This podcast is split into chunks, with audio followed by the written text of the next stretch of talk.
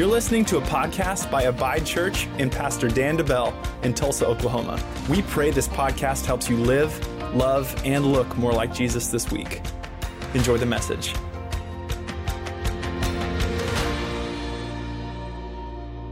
Uh, hey, today we're continuing our series on the book of James, and we're going kind of through the book of James, uh, not necessarily verse by verse, but we're kind of picking out some of the big themes and we're talking about them. And so last week uh, on the note taking card was an action step to read through the book of James this past week. And so that's also the action step for this week and next week and the week after that. And so uh, it's on there multiple times because I want us over the next several weeks to read through the book of James time and time again, asking the Holy Spirit to reveal something new and fresh to us every time we go through it. I don't know if you know this or not, but we don't ever arrive when it comes to God's word. Like I know all the stories, I know all there is to know. That's never, that's not a good place to be. a great place to be is to humble ourselves and say, Lord, I'm reading this, I know this passage, I know this story, but show me something fresh today. And the Holy Spirit wants to answer that prayer. And so as we're reading through the book of James, I would just encourage you approach it with that mindset. Listen for his voice. Listen for what he's going to show you something fresh, something new every single time that we go through it. Today, though, we're talking about how to have a living faith. How do we have a living faith? Whether you know it or not, there is such thing as having a dead faith, or James calls it a useless faith as well. And so we're going to talk about uh, how do we have a living faith? We don't want to have a dead faith. We don't want to have a useless faith. We want to have a living faith that's active and, and it's working in our lives. And so we, we pull this main idea from, from James chapter 2, verse 26. I'm going to read from the New King James today. It says this For as the body without the spirit is dead, so faith without works is dead also. Faith without works is dead also. We're going to dive into this. What exactly does this mean for us? But I want to specifically look at three things that a living faith does. How do I know if I have a living faith? How do I know if my faith is active and at work and whether it's alive or whether it's static and dead? How do I have what James is talking about? And before we get into it, let me remind you James, the, the author of this book, um, well, he wrote it down. Holy Spirit breathed it into him to write down. So, Holy Spirit, God's really the author, but James wrote it down. Um, but what he, uh, James specifically, the, the human James, he is the the half brother of Jesus. And so he comes at it with a u- unique perspective. Last week we talked about how he didn't actually become a believer until after the resurrection. And so he comes at it from a very specific um, perspective in the sense that he started off as a skeptic. He knew Jesus growing up. He kept him at, at a distance and kind of watched. But then once he saw everything that went down, he became a believer and eventually became a, a significant leader at the Church of Israel in the very, in the very beginning. And so uh, let's talk about these three things, though. The first one is this a living faith controls its tongue, it guards its mouth, it watches what it says. A controlled or a living faith controls its tongue. And I'm going to show you from the book of James where we see this, a couple different spots that we see this. One of the things that's interesting, if you read through the book of James this past week, or as you do this week, you're going to read chapter one, and then as you continue to read two, three, four, and five, uh, you're going to realize that James kind of goes back to certain topics. Chapter one in the book of James is almost an overview of what he's going to talk about in the rest of the book. So sometimes you're going to read later on in the book of James, you're going to be like, I think he already covered this, but I, I feel like he's repeating himself he does it in a way where he is um, highlighting some certain things to make sure that you see it, where it's not just a one and done. He says it, and then he comes back to it later and he circles back around. So we're going to look at a few different passages for this one. James 1, starting in verse 19, it says this So then, my beloved brethren, let every man be swift to hear, slow to speak, slow to wrath. For the wrath of man does not produce the righteousness of God. The righteousness of God. He says, Listen quickly, be slow to speak and slow to wrath. I think many times as you walk with God, there's going to be times that you, um, I've heard people say this, will have a righteous anger towards something. Right? Like I have this righteous anger towards something. And, and I get that. There's certain things that should make you righteously angry. However, I think many times we abuse that phrase in the sense that we say that about other people's sin, but we very rarely say it about the things that we deal with. It's easy to be, have a righteous anger about someone else's problem, right? Their issue that's going on, rather than, God, what should I be righteously angry about and deal with that's in my own life? And so he says, be careful that your wrath doesn't take over because that's not the righteousness of God. Sometimes we like to think that it is the righteousness of God, but he's saying it's not. But many people think this. Many people think that being a Facebook theologian through their arguments and their debates is a proof of godliness It's not. can I just can we just put us all on the same same page here today? According to James, just because I'm a Facebook theologian and I can argue really good with people in the comments section doesn't mean that I am a godly person. We got to have something that backs it up. Let's continue on. Verse 26, chapter James 1. He says, If anyone among you thinks he is religious and he does not bridle his tongue, but he deceives his own heart, that one's religion is useless. Oh, come on, James. He's coming after us today. Uh, verse 27. He says, Pure and undefiled religion before God and the Father is this to visit orphans and widows in their trouble and to keep oneself unspotted from the world. A couple things to point out here. James puts a big um, emphasis on bridling the tongue, being aware of what is coming out of my mouth. In today's world, that's not just what I am saying in person, that's also what I'm posting online. That's also what I'm saying behind somebody's back. That's also what I'm saying at work. It's what I'm texting to someone. What am I allowing to even theoretically come out of my mouth? And if I don't, he says, an uncontrolled tongue and a deceived heart go hand in hand. An uncontrolled tongue and a deceived heart go hand in hand. And here's what makes it even worse they are companions of an empty religion. A deceived heart, an uncontrolled tongue, they lead right to an empty religion. And here's what James is showing us James says that a living faith, it actually talks less and it does more. It talks less and it does more. We see this in the life of Jesus, and I have pulled the numbers before, but I don't have them before me. Um, but how many times Jesus was asked questions? If you go through and you do this study, how many times was he asked a question? And then you look at how many times did Jesus answer that question versus how much did he answer that question with a question? There was very few, just a handful of times that he actually answered directly the question. Why? Jesus understood this principle. He understood that it's not so much about what I'm going to say that's going to convince you or show you, it's what I do. It's what I say backed with action. And that is what will change people's lives. And so here's what James does. Then he goes on and he says, here's, here's what undefiled religion looks, looks like. Here's what we should be doing. And what he does is he doesn't give us necessarily an exhaustive list of things that we should be doing, but he does give us some examples. And the examples are pretty simple it's living a selfless life. He's saying, you can talk all you want, but do you have some selfless acts to back it up? It's easy to serve somebody when you, when you get the recognition, right? Like when I, when I, when I know someone's going to tell me a good job, or when I know I'm going to get an award, or I'm going to get my, you know, uh, I'm going to get on the news or something like that. It's easy to serve somebody when I know people are going to see it and applaud me for it. But James is saying, are you willing to do the behind the scenes things that maybe no one will ever see? And he said, that is good proof that you you have that living faith on the inside. And I would say this your walk with God is useless, according to James.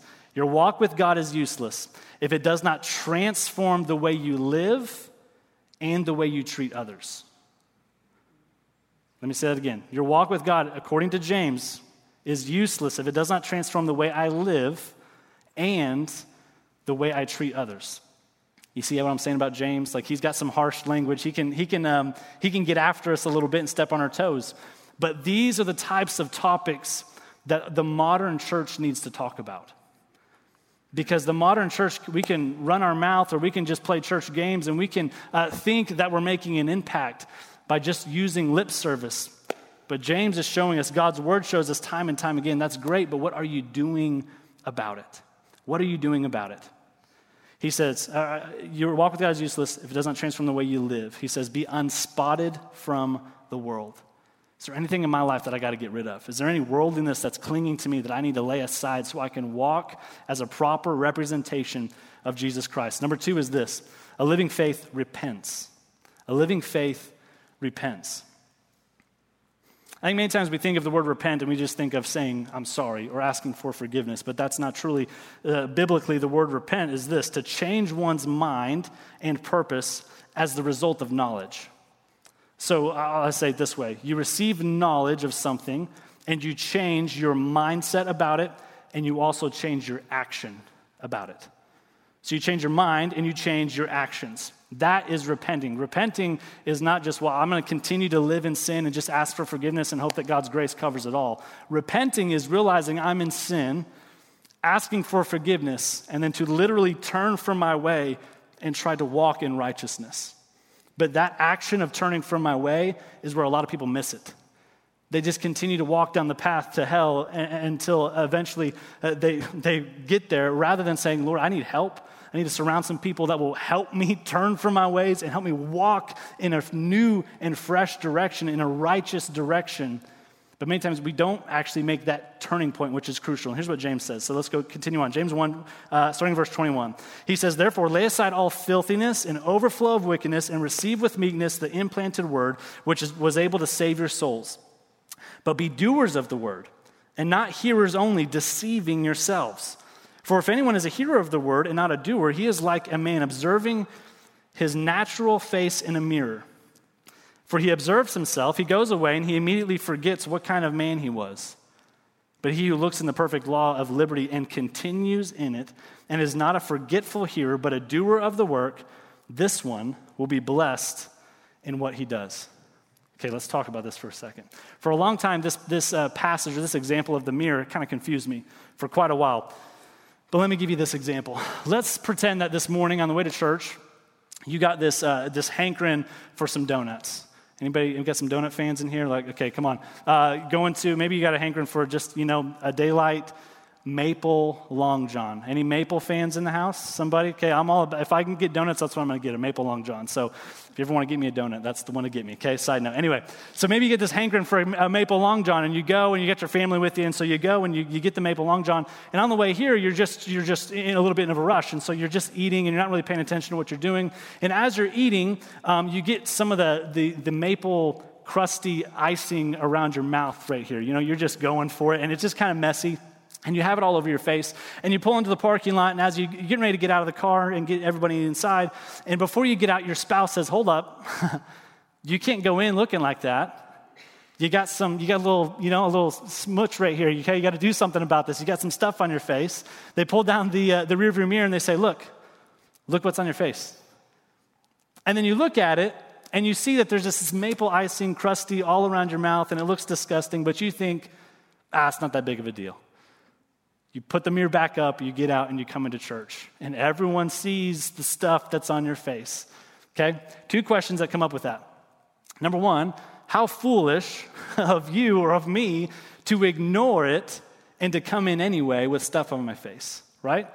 It's easy to get a napkin or even just to brush it off and be good. The second thing is this how frustrating for your spouse or for a friend that you ignored them and went in anyway right? If it's your spouse, your spouse realizes that you are a representative of the family. You need to be put together, right? You need to smell good. You need to do something with yourself, right? You don't, you don't want, you want, you are representing your family name.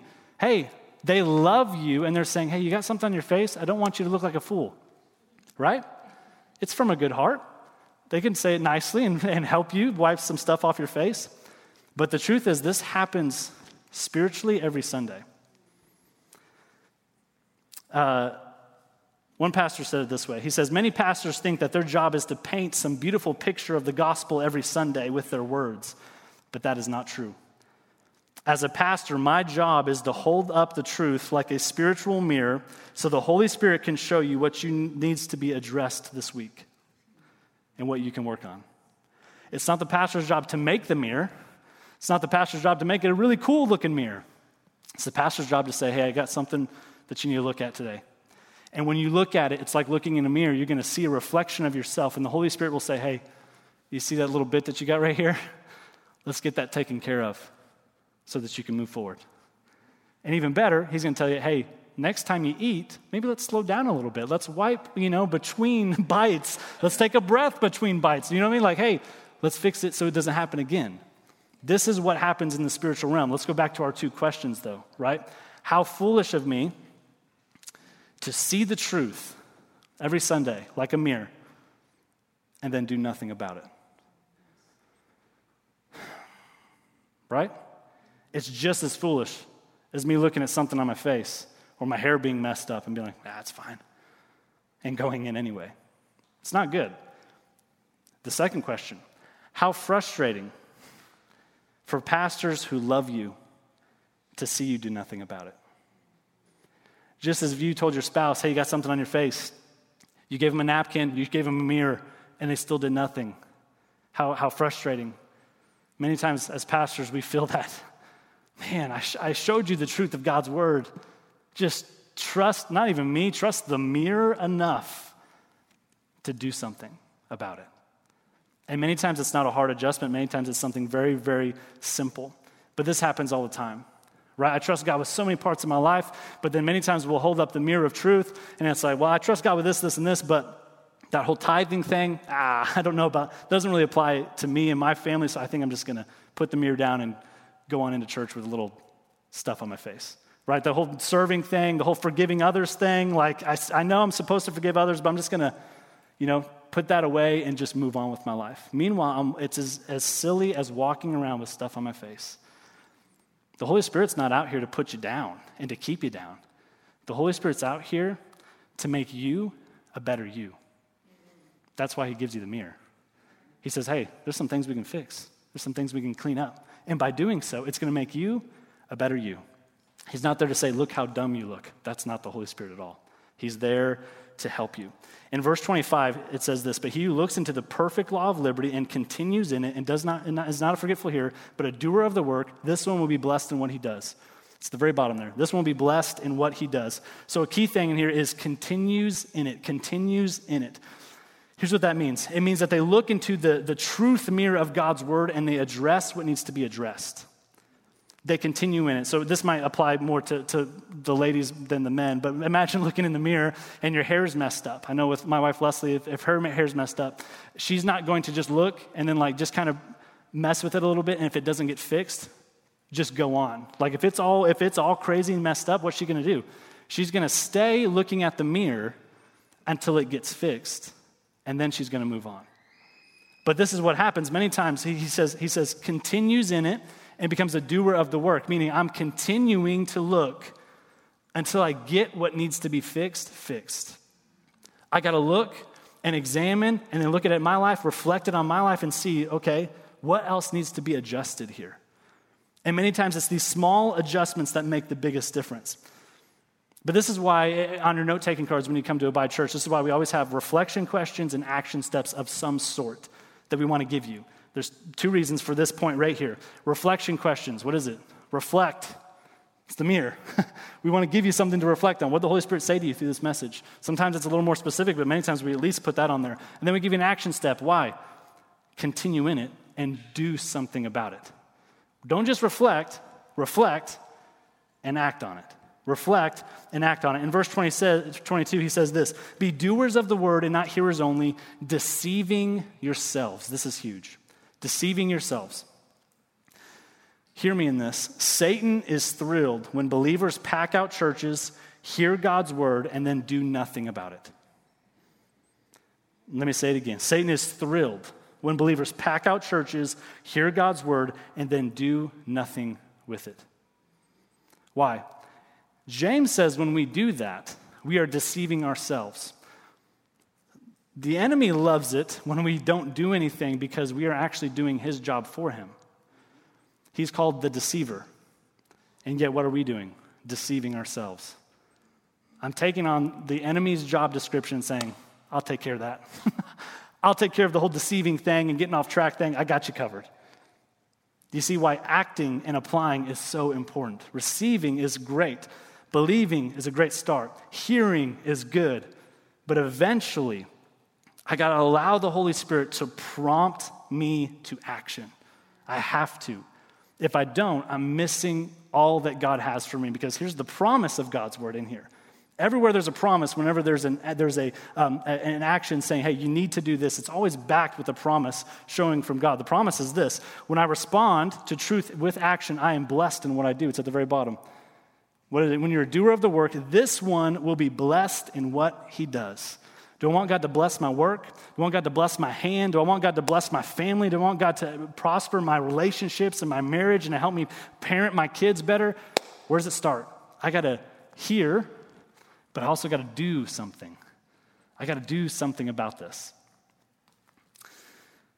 The last one is this a living faith produces fruit. And this is the action. I reflect, right? I see what's going on. I, I can fix it, address it. But a living faith, eventually, I got to produce fruit. And this is the truly putting it into action. Think about an apple tree for just a second. Where's the, and you don't have to answer this out loud, but where's the life of the tree? The, the true life of the tree is in its roots, it's under the bark, it's deep within. So, how do you know that the tree's alive? By what it's producing. I can see it. Its leaves, its fruit. I know that it is alive, it is healthy by what it is producing. So, how do I know if I have a living faith? My faith is deep in here, but I can reveal it biblically to others by my actions, my attitudes, my words, what I do with it. So let's look at it. James, we're going to go to chapter 2 now, James 2, verse 14. He says this What does it profit, my brethren, if someone says he has faith but he does not have works? Can faith save him? If a brother or sister is naked and destitute of daily food, and one of you says to them, Depart in peace, be warmed and filled, but you do not give them the things they are needed, that are needed for the body, what does it profit? Thus also faith by itself, if it does not have works, is dead. Verse 18. But someone will say, You have faith and I have works. Show me your faith without your works, and I will show you my faith by my works. You believe that there is one God, you do well, or good for you. He says, Even the demons believe, and they tremble. But do you want to know, O foolish man, that faith without works is dead? Was not Abraham, our father, justified by works when he offered Isaac, his son, on the altar? Do you see that faith was working together with his works, and by works, faith was made perfect? James is just money in the bank. So good. Let me give a clarifying statement here. I don't know who first said this. It's been around for a long time, but here's the quote Faith alone saves. Okay? But the faith that saves is not alone, it has good works with it. Let me say that again. Faith alone saves. But the faith that saves is not alone, it has good works with it. We've said this before. My salvation is not dependent on how well I do. It's not depending on my works, how well I can clean up my life. Salvation is a free gift. Salvation has nothing to do with my works. But discipleship has everything to do with works. Otherwise, Jesus would have given a great commission that you can now go and do nothing. You've received, go sit at your house and sit alone and do nothing. But what did he do? Every commission that he gave had action with it. Go and do something about it. Discipleship. Here's the issue, and hear my heart in this, okay? We live in a very consuming culture. It's easy button, it's like convenience, serve me. If it doesn't serve me well, I'm not doing it. If it's not easy, I'm not doing it. And unintentionally, this bleeds into the church. And it's, and it's, a, it's a poison that bleeds into the church. If consumerism comes into the church, then we are truthfully operating in sin, according to James. And we can hear and we can know so much, but if we never act upon it, hear me in this, we become spiritually fat or obese, not spiritually healthy. Hear me, hear my heart in this. I, I know so many people who can quote scripture and they know theology, they know doctrine, but they're not, their actions don't show it at all. They don't serve their spouse. They don't lead their kids well. Their life is a train wreck. Not because God doesn't love them, but because they didn't take this and put it into here and then to put it into action. Here's a great start, but eventually I got to do something. You know, I've seen some of these shows. I remember one time when, growing up, we were flipping through the channels and I saw one of these shows and I'm not here to make fun of anyone or bash anybody. Please hear my heart in this, but this is a decent example. Was, we saw this show in passing of this person who was in their house and they, they had become so large, they were over a thousand pounds. But they were so large that they couldn't get out of doorways. So they became so large, physically large, that they had to cut a hole in the side of their house and bring in a forklift and forklift them out. And honestly, my heart breaks. Can you imagine being in that position? How embarrassing it would be. My heart breaks for that person. But how did they get there? Consuming without action, consuming without taking a walk once in a while, without going outside, without going to, to the gym, or just standing up and walking around the house, consuming without action. And eventually they stopped going out to eat, and eventually the food was just being brought to them. Spiritually, this can happen very easily. Technology is a blessing. Church online is a blessing. There's time and a place for it. But it can never replace the genuineness and what happens when believers physically gather together.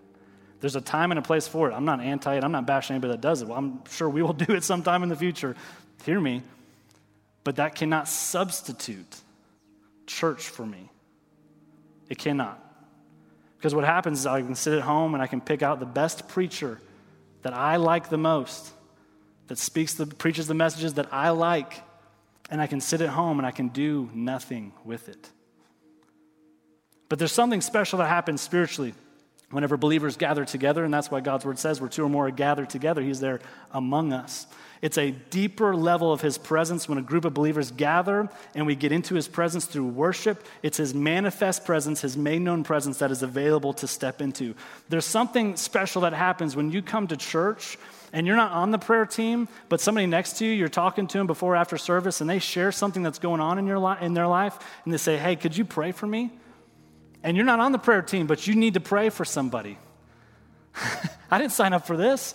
But you got to lay hands on somebody and say, Yeah, I can, hey, I'm a believer. I can pray for that. There's something special that happens in you and in them, but in you. There's something special that happens when people show up to church and are so selfless in their attitude that they're willing to rock someone else's baby so someone else can receive. That takes a special person. And that special person is someone who is like Jesus. That's what makes them special. I'm willing to show up, and I'm okay with missing out what's going on in there because I'm going to do what Jesus would do. Honestly, Jesus would probably be across the hall anyway if he was here physically today anyway. He'd be having fun serving kids. Here's what Abraham showed us. James draws attention to Abraham. And Abraham showed us this that his faith was revealed through his sacrifice. it wasn't convenient. he had to go and take his son, his promised son, and he was willing to kill him and sacrifice him if needed. God stopped it, obviously, but he was willing to go the distance and sacrifice anything to serve Jesus and to serve our Heavenly Father. A living faith can't help but help. If I can do something, I will do something. If I can pray, I'm going to pray. If I can give, I, am going to give. There's been times in Leslie and I's uh, marriage where it's like, we honestly, we, we can't afford to, to help you buy groceries, but we can pray for you, okay? Like, we, we don't have any money in the bank, but we can at least pray. We can do something. We can help serve somehow. If I can do something, I will do something. And that's the attitude of a living faith. This should cause us to take inventory of our lives. Is it all inward focus or is it outward focus? I mean, what am I doing? Is there, any, is there any proof or fruit of selflessness with my life? Can I show it in a way? Can I see it? Is it evident? Am I sending people away when they come to, to us in need? And this is what James writes. He says, People will come and say, Hey, I got this going on. He's, he said, If you send them away, I know you don't have food and you haven't had food in three days, but hey, be warm and filled, brother. We'll be praying for you but you could do something, he says that's sin. That's sin. Verse 19, he says something profound. He says, saying you believe in God, all it does is put, he put, that puts us on par with the demons in hell. But this is where a lot of people in the American convenient culture have settled. I believe in God. But James is saying, man, we got, there's, God's got some good stuff for you to do.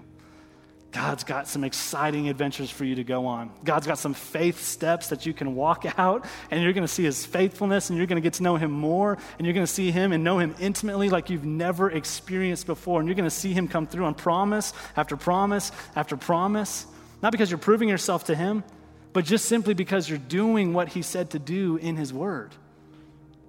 And that's the promise. James 1:25 he says doers of the word will be blessed in what they do blessed in what they do. We're called to have a living faith. God's desires for you to have a living faith, not a faith that's static, not a faith that's dead, not a faith that's just on the sidelines doing nothing, watching other people walk with God. God is saying, Hey, I love you enough. Will you walk with me? Will you walk with me? Will you move with me? Will you trust me? Will you live with me? But what does a living faith do? Those three things that we see from James controls our tongue, watches what we're allowing to come out, it repents by looking in the mirror of God's word. And if I got to wipe something off, change something, fix something, I do it. And then I move on with my life. It produces fruit, it hears and it does. Healthy people, what do they do? They eat and they exercise. They eat and they, they do something. They got to burn some calories. Spiritually healthy people hear and do. Works the same way.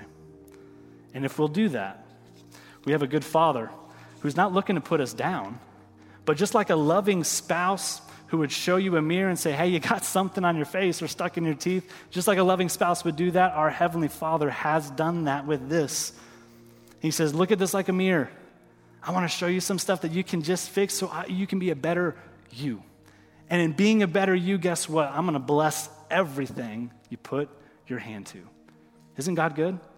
Everything. And so some of these, I know this is one of those messages where it feels a little heavy, but look, every action that God says, I need you to do, he always backs it with a promise. He doesn't leave you empty handed. Well, obey me blindly. He says, Obey me because I got so much more for you. And it's going to be so much better if you just trust me and do it my way than if you trust your own self and do it your way. Let me pray for you. Heavenly Father, we love you. Come before you right now in the name of Jesus, Lord, and we just thank you for your word. Thank you for today, Lord. I thank you that today you have spoken to our hearts. You've ministered to us. Lord, you've shown us that, Lord, maybe we have some stuff that we need to fix, just like your word being a mirror to us. Lord, if there's something out of place, if there's something that we need to, to get rid of, to lay down, to sacrifice, to, to wipe off, whatever it is, Lord, I just pray that you would help us. Help us act on it. Help us do it. Help us do what you're prompting us to do. And Lord, thank you that as we walk in agreement with your word, that you are going to bless everything we put our hand to, and we're going to give you glory for it. Thank you for listening to the Abide Church podcast. If you'd like to partner with us financially, or if you're in the Tulsa area and would like to attend our weekly gathering, you can check out abidechurch.com.